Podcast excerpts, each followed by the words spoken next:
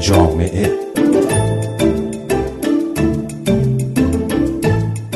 سلام به مجله جامعه رادیو فردا خوش آمدید من فهیم خزر هیدری هستم فروش مقاله ترجمه پروپوزال شما ارشدی؟ رشد چیه؟ اینجا خیابان انقلاب است. راسته کتاب فروشی ها روبروی دانشگاه 82 ساله تهران بزرگترین مرکز آموزش عالی در ایران.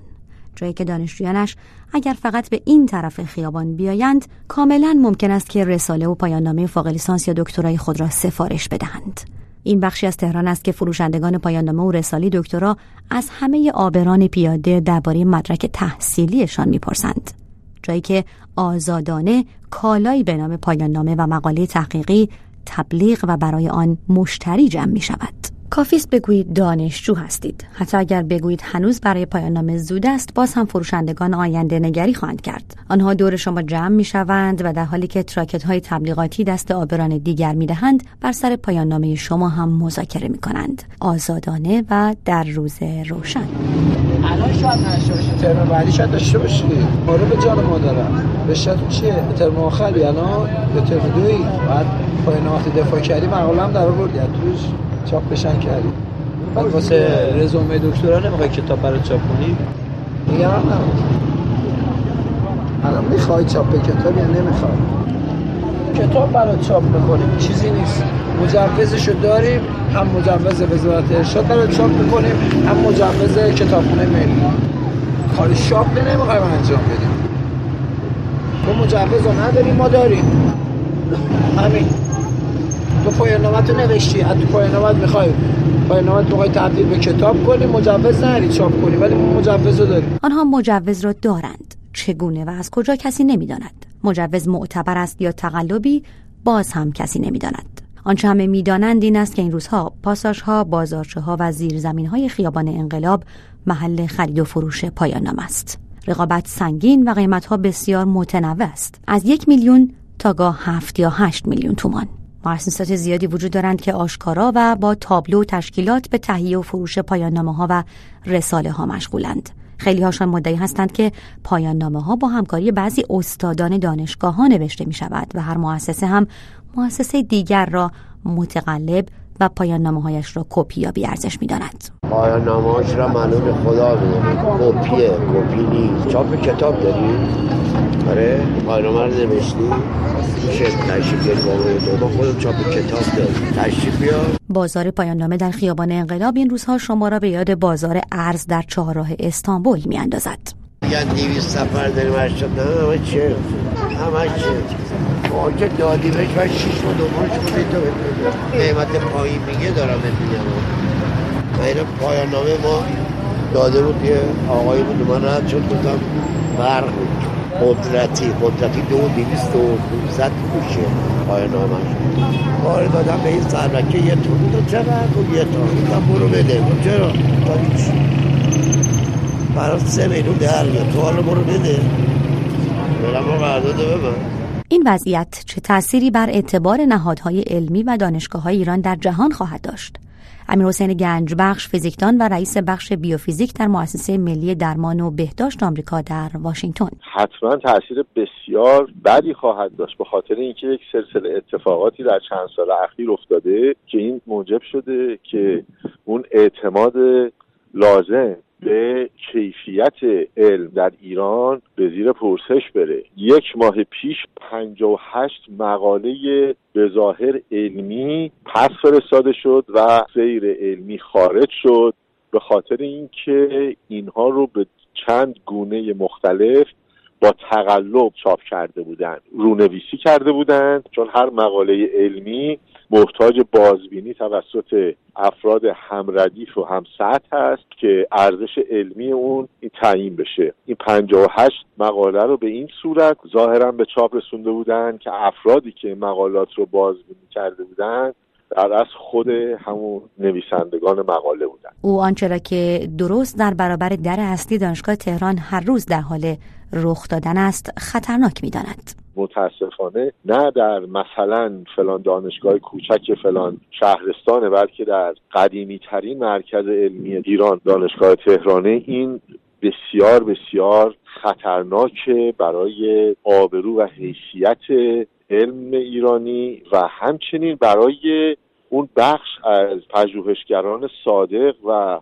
پرکاری که با شرایط سخت و با بودجه بسیار کم به تحقیقات مشغولند و مقالات بسیار خوبی هم چاپ می‌کنه به این ترتیب بخشی از پروپوزال های دانشگاهی در ایران را کسانی می نویسند و سامان می دهند که به گزارش روزنامه قانون حتی نمی توانند کلمه پروپوزال را به درستی تلفظ کنند.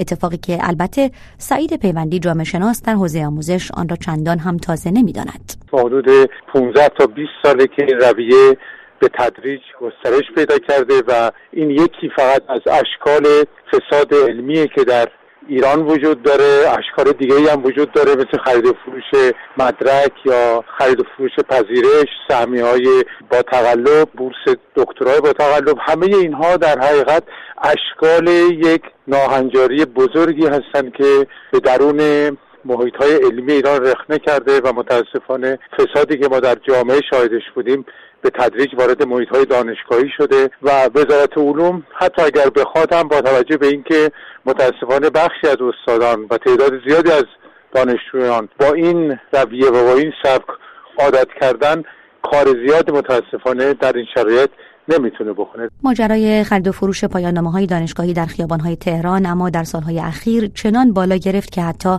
هفتهنامه علمی ساینس هم درباره آن مقاله منتشر کرد. آیا وزارت علوم قرار نیست اقدامی برای تغییر وضعیت کسب و کار پایان های دانشگاهی بکند؟ معاون پژوهشی وزیر علوم چندی پیش پاسخ این پرسش را داد. او گفت آمار دقیقی از خرید و فروش پایان نامه در کشور وجود ندارد و دانشگاه ها هم به خودی خود نمی توانند با شرکت های پایان نامه نویسی برخورد کنند بلکه این دستگاه های قانونی هستند که باید وارد این موضوع شوند. امیر حسین گنجبخش رئیس بخش بیوفیزیک در مؤسسه ملی درمان و بهداشت آمریکا. در کشورهایی که این موضوع براشون مهمه مثلا در محلی که من کار می‌کنم تو ملی بهداشت آمریکا این یک دفتر داره به نام Office of Research Integrity یعنی دفتر درست بودن تحقیقات و اخلاقی بودن به یک معنی که تحقیقات به صورت اخلاقی صورت می‌گیره. چون جنبه های بسیار متعددی داره. و این بسیار سختگیر اگه کسی رو بگیرن واقعا از دنیای علم بیرونش می‌کنن. اگر تازه زندونش نکنن به دلایل مختلف. ولی خب در ایران ظاهرا این موضوع رو جدی نمی‌گیرن.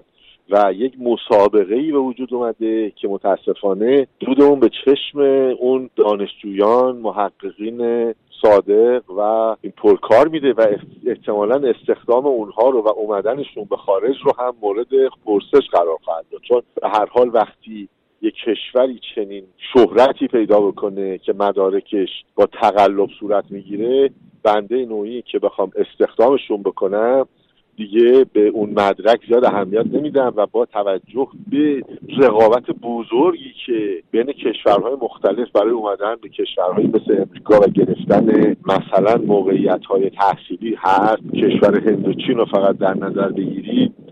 ببینید که چه خبره. و به همین دلیل این موقعیت ایرانی ها رو و اعتبار اونها رو بسیار ضعیف خواهد کرد. اگرچه چندی پیش رئیس دانشکده حقوق دانشگاه تهران خرید و فروش مقاله پایان نامه و مدرک تحصیلی دانشگاهی را جرم دانسته و خواستار برخورد جدی با آن شده بود اما همچنان آنچه در خیابان انقلاب در جریان است نام دیگری جز خرید و فروش پایان نامه ندارد. آنچه که سعید پیوندی جامعه شناس در حوزه آموزش آن را شکست جامعه علمی ایران ارزیابی می کند. این یه نوع شکست برای دانشگاه برای محیط علمی و برای اعتبار دانشگاهی در داخل و خارج از ایرانه و این شکست بیشتر نمادینه و اخلاقی است اما بود بزرگتر این آسیب به نظر من برمیگرده به خود سرنوشت تحقیق و اون باور به اهمیت کار تحقیق در محیط های علمی و لطمه ای که چنین در واقع وضعیتی به اوضاع علمی ایران می‌زنه. از روزگار دود چرا خوردن تا حالا که می شود پایان نامه دانشگاهی را سفارش داد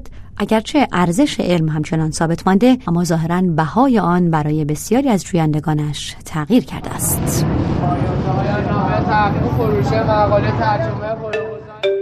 سپاسگزارم که با من فهیم خزرهیدری در مجله جامعه این هفته هم همراه بودید. با شما خدافزی می‌کنم. تا برنامه بعد.